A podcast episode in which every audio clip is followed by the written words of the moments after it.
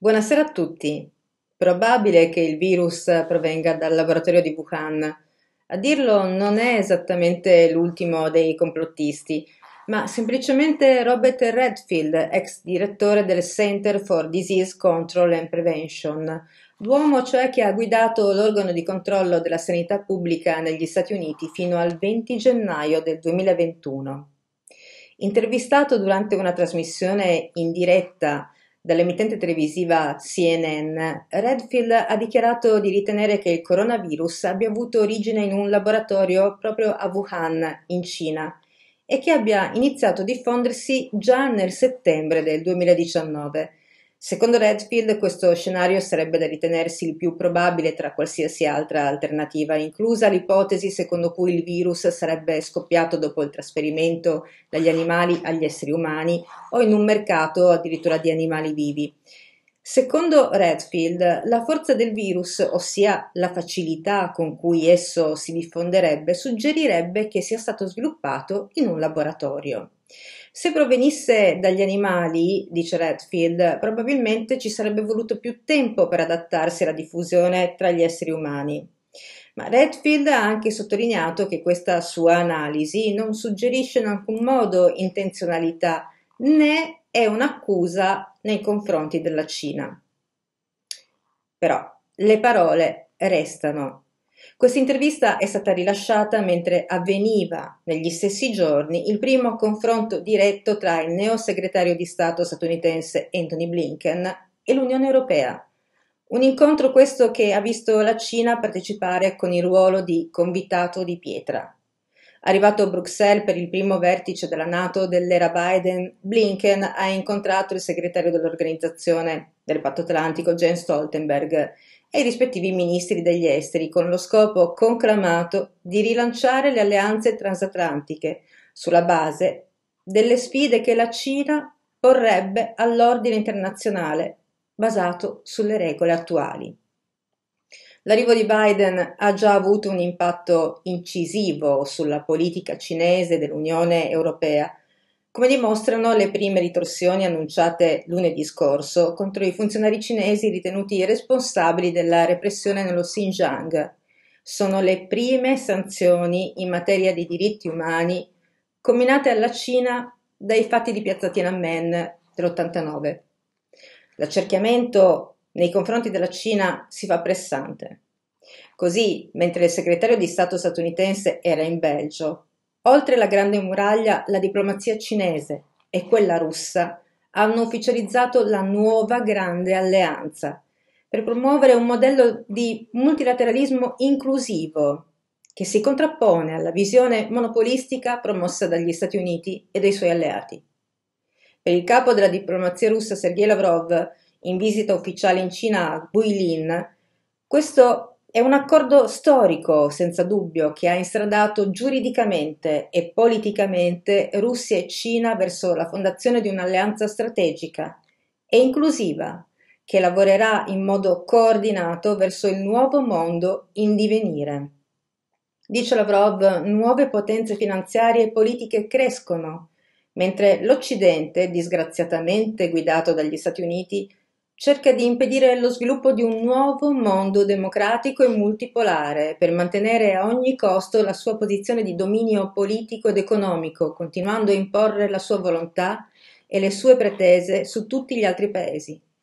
In risposta a ciò, continua Lavrov, insieme alla Cina, stiamo promuovendo un'agenda unificata e costruttiva, con l'intento di costruire una struttura internazionale basata sulla cooperazione estensiva e sulla collaborazione tra paesi con lo scopo di ottenere stabilità, democrazia e vincere sulla paura. Queste le parole di Lavrov, a cui però hanno fatto eco quelle del ministro degli esteri cinese Yang Yi, che ha detto la Cina è pronta a proteggere l'ordine mondiale basato sul diritto internazionale e a rispettare i valori universali come la pace, lo sviluppo, la giustizia, la democrazia, l'uguaglianza e la libertà. E così, a una settimana dal vertice di Anchorage, Pechino, che non è andato bene, Pechino prosegue la sua maratona diplomatica e dopo aver riaffermato le relazioni anche con la Corea del Nord, Il ministro degli esteri Wang Yi è ora in visita in Medio Oriente, in queste ore sta arrivando in Iran, dopo che in Arabia Saudita e in Turchia ha appena avuto modo di ribadire la propria disponibilità a mediare nei conflitti regionali, cogliendo l'occasione per rilanciare la nuova via della seta. Quella nuova via della seta da cui l'Europa sembra allontanarsi sempre di più da buon vassallo degli Stati Uniti d'America, che non si fermano neanche questa volta nemmeno contro la Russia hanno appena commissionato alla Lockheed Martin la costruzione di un sistema missilistico ipersonico a raggio intermedio armato con testate nucleari convenzionali e posto su speciali veicoli immobili in modo da essere trasportato più facilmente in tutti i paesi europei della Nato, meglio in quelli vicini al confine russo, cioè le repubbliche baltiche, da dove i missili potrebbero raggiungere Mosca in cinque minuti. Bruxelles ha distrutto unilateralmente le relazioni con Mosca, ha dichiarato Lavrov, che ha ribadito dopo il caso Navalny, sottolineo ancora una volta, non ci sono più relazioni da parte di Mosca con l'Unione Europea. L'intera infrastruttura di queste relazioni è stata distrutta dalle decisioni unilaterali intraprese da Bruxelles, ha dichiarato Lavrov, mentre l'Estonia arresta un uomo che lavora per la Nato, definendolo la prima spia cinese. È chiaro che gli Stati Uniti si stanno preparando a una nuova grande rappresaglia e sono disposti anche a utilizzare un virus, partito chissà da dove, per attaccare un paese che gli sta sottraendo l'egemonia economica e politica mondiale, mentre tutti gli equilibri geopolitici stanno cambiando e mentre tutti i paesi si stanno ricollocando sulla scacchiera internazionale. La partita a scacchi deve ancora iniziare ma la Cina è un paese poco conosciuto, è un paese poco studiato qui in Occidente ed è un errore questo. La Cina è un paese magmaticamente vicino alla Russia e pochi hanno capito che questa volta un'altra guerra si può anche perdere. La regina degli scacchi non è sempre americana. E buona fortuna a tutti e buona serata.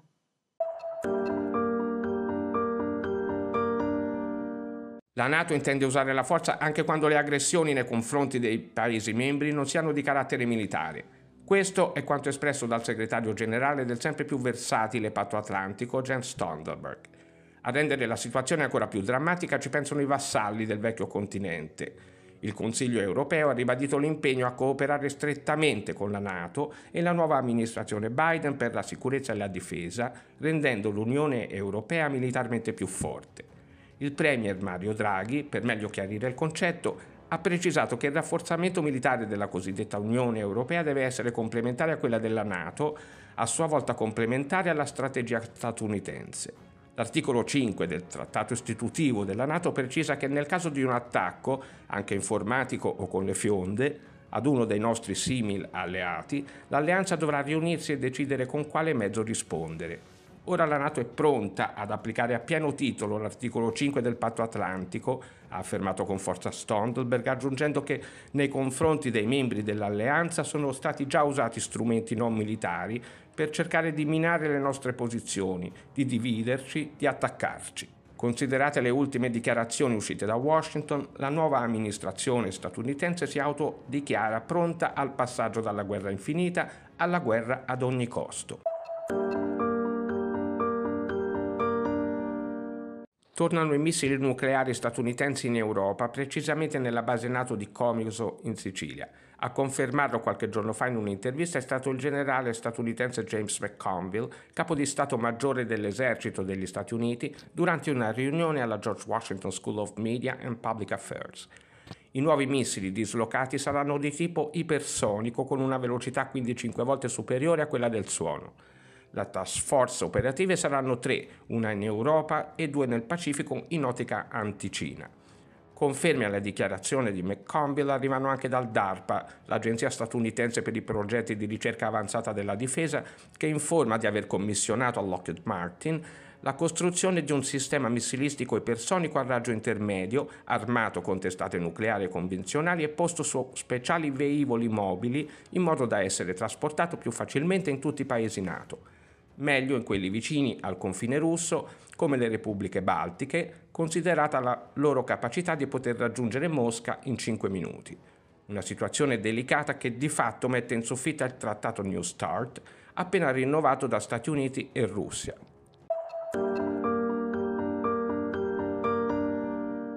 L'escalation diplomatica contro Pechino si è tradotta prima in sanzioni imposte da Washington e Bruxelles, poi nel boicottaggio dei grandi marchi della moda occidentale. Diverse multinazionali come Nike o H&M si rifiutano infatti di usare il cotone proveniente dalla regione dello Xinjiang perché dicono sia prodotto in campi di concentramento usati dal Partito Comunista per isolare gli uiguri e sfruttarne la manodopera. La risposta di Pechino è però stata chiara, se i colossi del retail globalista vogliono fare affari in Cina allora devono astenersi dal diffamare il paese.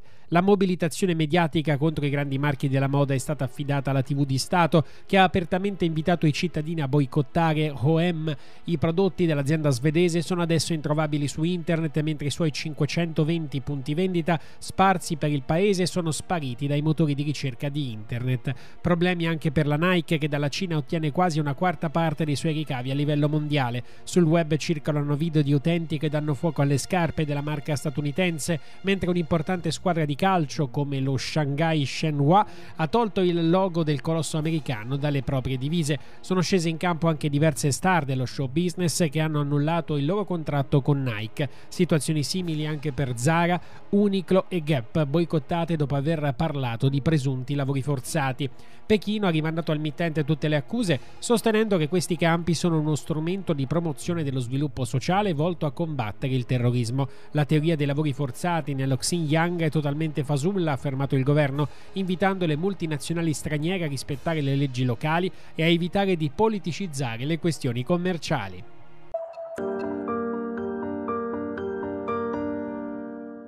L'Estonia condanna la prima spia accusata di collaborare con la Cina. A Tarmo Coates, scienziato marino di 57 anni, è stata inflitta una pena pari a tre anni di carcere da un tribunale di Tallinn. Insieme alla condanna è stata avviata la confisca di 17.000 euro appartenenti all'uomo, che avrebbe lavorato per la Cina nonostante la posizione di rilievo all'interno delle forze di sicurezza del paese e all'interno di organi internazionali. Lo scienziato ha lavorato per la Nato, come parte del comitato scientifico dell'Undersea Research Center in Italia, e ha operato sotto l'egida del Ministero della Difesa estone L'arresto è arrivato in settembre insieme a un altro collega ancora non condannato, quando si sospettava che l'uomo trasmettesse informazioni sensibili ai servizi di intelligence cinese attraverso il lavoro in un think tank. L'oceanografia sarebbe uno dei settori presi di mira dalle ambizioni di Pechino, a cui ora l'Estonia guarda dopo anni di preoccupazioni rivolte solo al vicino russo. L'Europa non ha ancora condannato l'arresto del giornalista Giulietto Chiesa avvenuto a Tallinn il 15 di dicembre del 2014 senza alcuna motivazione. L'Estonia viene lasciata libera di odiare chi non risponde agli ordini dell'impero, anzi viene usata come avanguardia per le nuove guerre, che non è detto però si vincano sempre.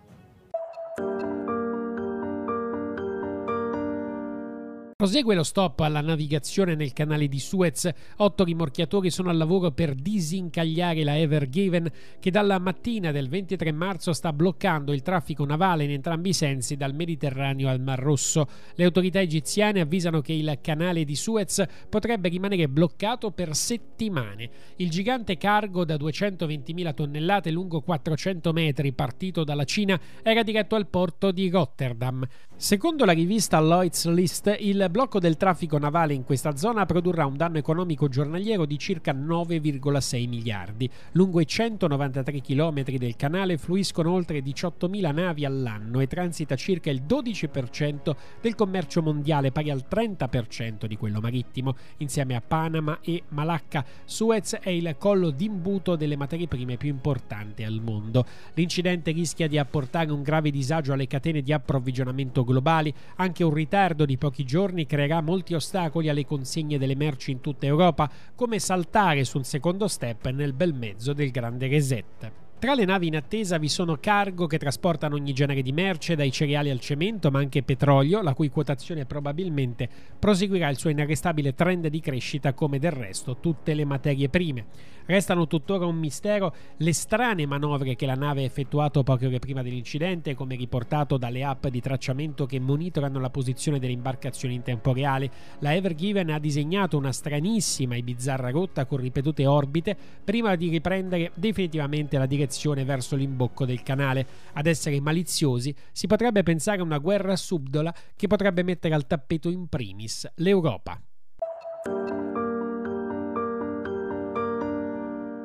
Il Dipartimento di Stato americano ha pubblicato tre video che mostrano prove di oggetti volanti non identificati, comunemente conosciuti come UFO, oggetti che si muovono a velocità supersonica senza emettere segnali oppure boom sonico.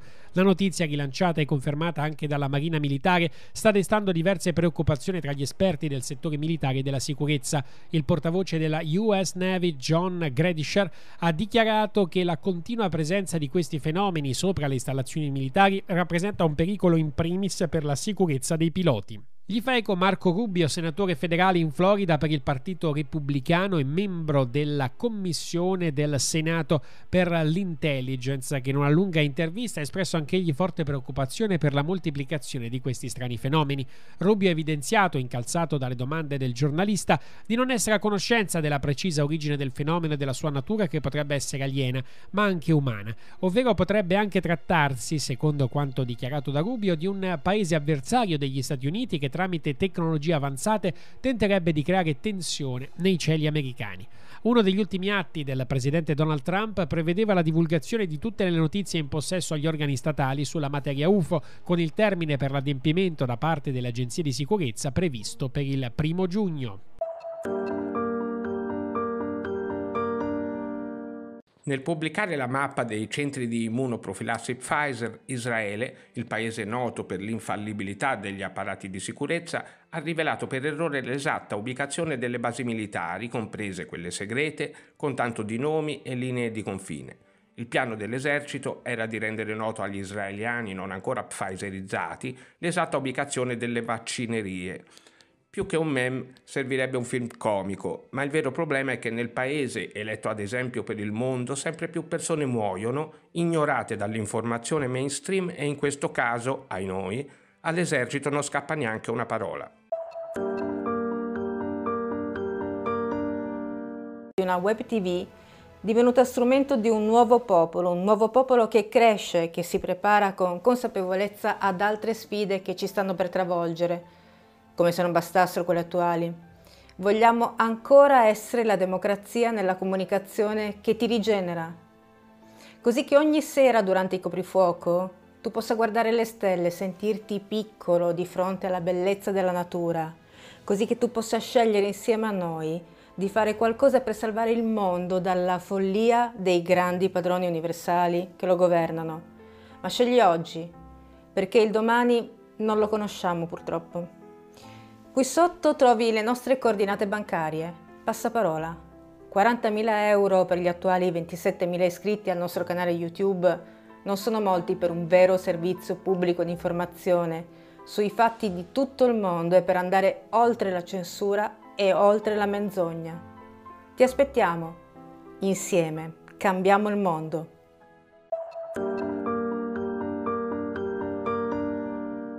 Il popolo di Israele sarebbe stato manipolato. A spiegarlo è un ente legale indipendente di nome Civilian Probe. Secondo la documentazione appena pubblicata ed inviata al procuratore generale e al Ministero della Sanità, il governo Netanyahu e il colosso farmaceutico Pfizer avrebbero ignorato le regole di base come il principio di precauzione e le linee guida formulate dopo la Seconda Guerra Mondiale per quanto riguarda la partecipazione alle sperimentazioni mediche, cioè il codice di Norimberga. Inoltre avrebbero deliberatamente oscurato interi segmenti del contratto, nascondendo i rischi a cui la popolazione sta facendo fronte mentre scriviamo. Il documento fa notare che su 800 effetti avversi segnalati e finiti sotto lo studio dell'ente, 200 sarebbero i decessi rilevati.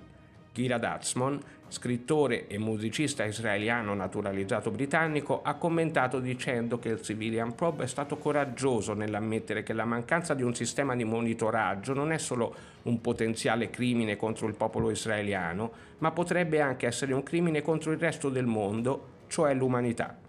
Nella campagna promozionale dell'immunoprofilassi pfizeriana il pubblico è stato fuorviato da ripetute dichiarazioni ufficiali secondo cui il siero a stelle e strisce sarebbe stato approvato dall'FDA dopo aver superato rigorosi test, glissando furbescamente sul fatto che i test non sono terminati e che l'autorizzazione è stata concessa in seguito a una puntuale dichiarazione di emergenza pandemica. Si chiama autorizzazione di emergenza. Pochi giorni prima l'associazione di obiettori di coscienza israeliani Popolo per la Verità ha chiesto al Papa di aprire un'indagine sull'accordo stipulato fra la Pfizer e il governo israeliano. Assordante il silenzio del Vaticano che nelle ultime settimane ha fortemente contribuito alla promozione della campagna italica. È tutto a fin di bene, ha assicurato il capo della Chiesa Cattolica.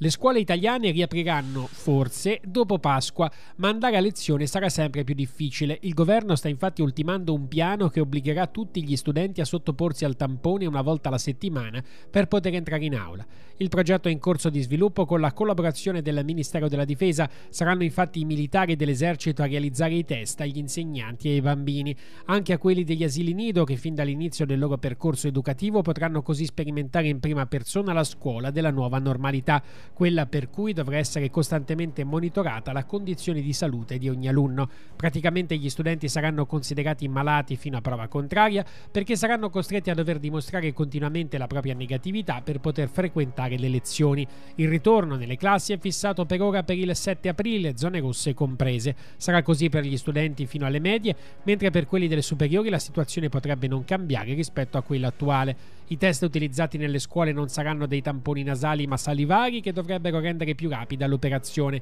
In caso di positività di un alunno, tutta la classe si sottoporrà a una prova molecolare per poter individuare possibili focolai. Stiamo lavorando intensamente per far tornare i bambini nelle aule, ha detto il ministro dell'istruzione Patrizio Bianchi, sottolineando anche che oltre la metà del personale scolastico è già stata vaccinata. Si aggira intorno all'80%, il fatturato andato in fumo negli ultimi 12 mesi nel settore alberghiero di Firenze. Alla notizia ormai risaputa si aggiunge quella dell'arrivo degli acclamati fondi stranieri che a prezzo di saldo stanno comprando uno a uno i grandi hotel fiorentini. Stando al quotidiano toscano La Nazione, la tragedia riguarderebbe però soprattutto i più piccoli alberghi a tre stelle diffusi in tutto il centro storico. Sul sito web casa.it sono già 127 le strutture per lo più chiuse in vendita. I turisti torneranno, specialmente americani, cinesi e inglesi, che saranno i primi a riprendere in mano il passaporto, scrive il quotidiano, assicurando che sarà al massimo questione di un anno. Ma nel frattempo la tendenza, spiega Maurizio Maggi della Philcams CGL Firenze, è di snellire le attività vendendole o dichiarando fallimento. Un nuovo martellante bollettino medico riguarda l'imprenditoria italiana, rimasta anch'essa senza fiato insieme alla classe media, il Made in Italy e ai lavoratori autonomi. Il Consiglio dei diritti umani delle Nazioni Unite ha approvato una risoluzione sugli impatti devastanti delle sanzioni unilaterali in Venezuela, esortando gli Stati Uniti, assidui a questa pratica, ad eliminare le misure coercitive che violano le leggi internazionali. La risoluzione, che ha origine dal rapporto preliminare presentato lo scorso mese da Alena Duan, relatrice speciale dell'ONU, è stata votata a maggioranza schiacciante 30 contro 15. L'elenco dettagliato della votazione è stato pubblicato su Twitter dal ministro degli esteri venezuelano Jorge Ariaza. Tra i 30 paesi favorevoli all'eliminazione delle sanzioni figurano Cina, Russia, India e Argentina, ma nessuno tra i paesi europei, compresa l'Italia, che in compagnia di Brasile, Corea del Sud e Giappone resta fedele alla linea di Washington che dopo l'autoproclamazione di Guaidó impose al Venezuela, oltre la minaccia della forza militare in un fallito attentato a Maduro, sanzioni in vari settori economici e il blocco di oltre 30 milioni di dollari di beni. L'esercito del Regno Unito subirà una significativa riduzione pari a circa 10.000 soldati, ma le unità saranno rimpiazzate da robot. Secondo la BBC, il programma di ristrutturazione delle forze armate britanniche, che passeranno da 80.000 a 70.000 unità, consisterà in maggiori investimenti per la ricerca, la progettazione e la produzione di androidi militari, droni e altri strumenti di combattimento ad alta tecnologia. L'obiettivo si dice è quello di adattarsi a cambiamenti in ambito bellico con una maggiore attenzione ai conflitti di tipo cibernetico rispetto al tradizionale uso di truppe di terra. Da tempo infatti l'esercito si sta dedicando sempre di più ai droni e ai robot da combattimento che in futuro potrebbero sostituire una fetta sempre più consistente delle forze armate. Il progetto militare del Regno Unito, che prevede anche l'aumento significativo della disponibilità di testate nucleari a disposizione, ha lo scopo di rendere l'esercito più efficace e strategico e non semplicemente di ampliarlo. Le aziende farmaceutiche statunitensi hanno speso quasi 2 miliardi di dollari in tre anni per organizzare convegni il cui obiettivo era pubblicizzare i propri farmaci tramite laute commissioni sia per gli oratori che per gli assistenti degli eventi. Lo ha rivelato uno studio ufficiale del Dipartimento della Salute che ha sottolineato come questo tipo di remunerazione possa essere considerato alla stregua di una tangente. Quando sono le stesse case farmaceutiche a pagare i medici che pubblicizzano i loro prodotti, siamo di fronte alla violazione della legge anticorruzione si legge nel rapporto del governo statunitense, che spiega anche quali sono le spie di allarme che possono fare pensare a un delitto di questo tipo, come ad esempio il fatto che gli oratori che partecipano ai convegni vengano pagati molto di più rispetto al prezzo di mercato medio per altre prestazioni dello stesso tipo. Le grandi aziende tecnologiche dovranno comunicare allo Stato tutti i dati relativi alle compravendite realizzate su Internet. Lo stabilisce una nuova disposizione del Consiglio europeo che da gennaio 2023 obbligherà le big tech ad assumere il ruolo di controllori fiscali dei propri utenti. Giganti della comunicazione online come Amazon o Facebook dovranno quindi fornire all'Agenzia delle Entrate le informazioni relative a tutte le transazioni effettuate sui propri siti, dall'acquisto di un set di pentole fino ad arrivare all'affitto l'affitto di una casa per le vacanze. Il fisco italiano e degli altri paesi europei avrà quindi libero accesso a tutti i dati del commercio online come i conti correnti utilizzati, l'ammontare delle operazioni effettuate o i numeri delle partite IVA e dei codici fiscali implicati nei processi di compravendita. Secondo le autorità comunitarie questa nuova procedura porterà 30 miliardi di euro nelle casse degli stati dell'Unione. L'obiettivo è quello di portare alla luce le transazioni commerciali che finora sono sfuggite al fisco, permettendo ai paesi europei di incrociare incrociare con facilità tutte le informazioni fiscali dei propri cittadini grazie alla collaborazione dell'ormai onnipresente Big Tech.